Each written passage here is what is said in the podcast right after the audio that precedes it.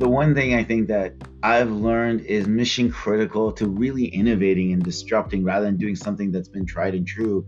is having the humility to know that you're not good at this stuff. Like you have to ask a lot, like being good at listening, being good at asking a lot of questions, and being good at synthesizing a lot of opinions and data points and then making decisions quickly. And then once you made a decision, observing the data and not being very unemotional about whether it's working or not. And if it's not working, then moving on to the next thing and pivoting. Like the ability to synthesize and iterate is key because and and and being kind of honest with yourself that you're at best average at everything and therefore you have to be a student of the game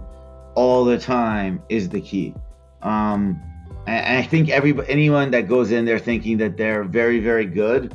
uh, they immediately hit big issues and big failures and things like that. Like you know having the humility to be a student of the game opens up a lot of possibility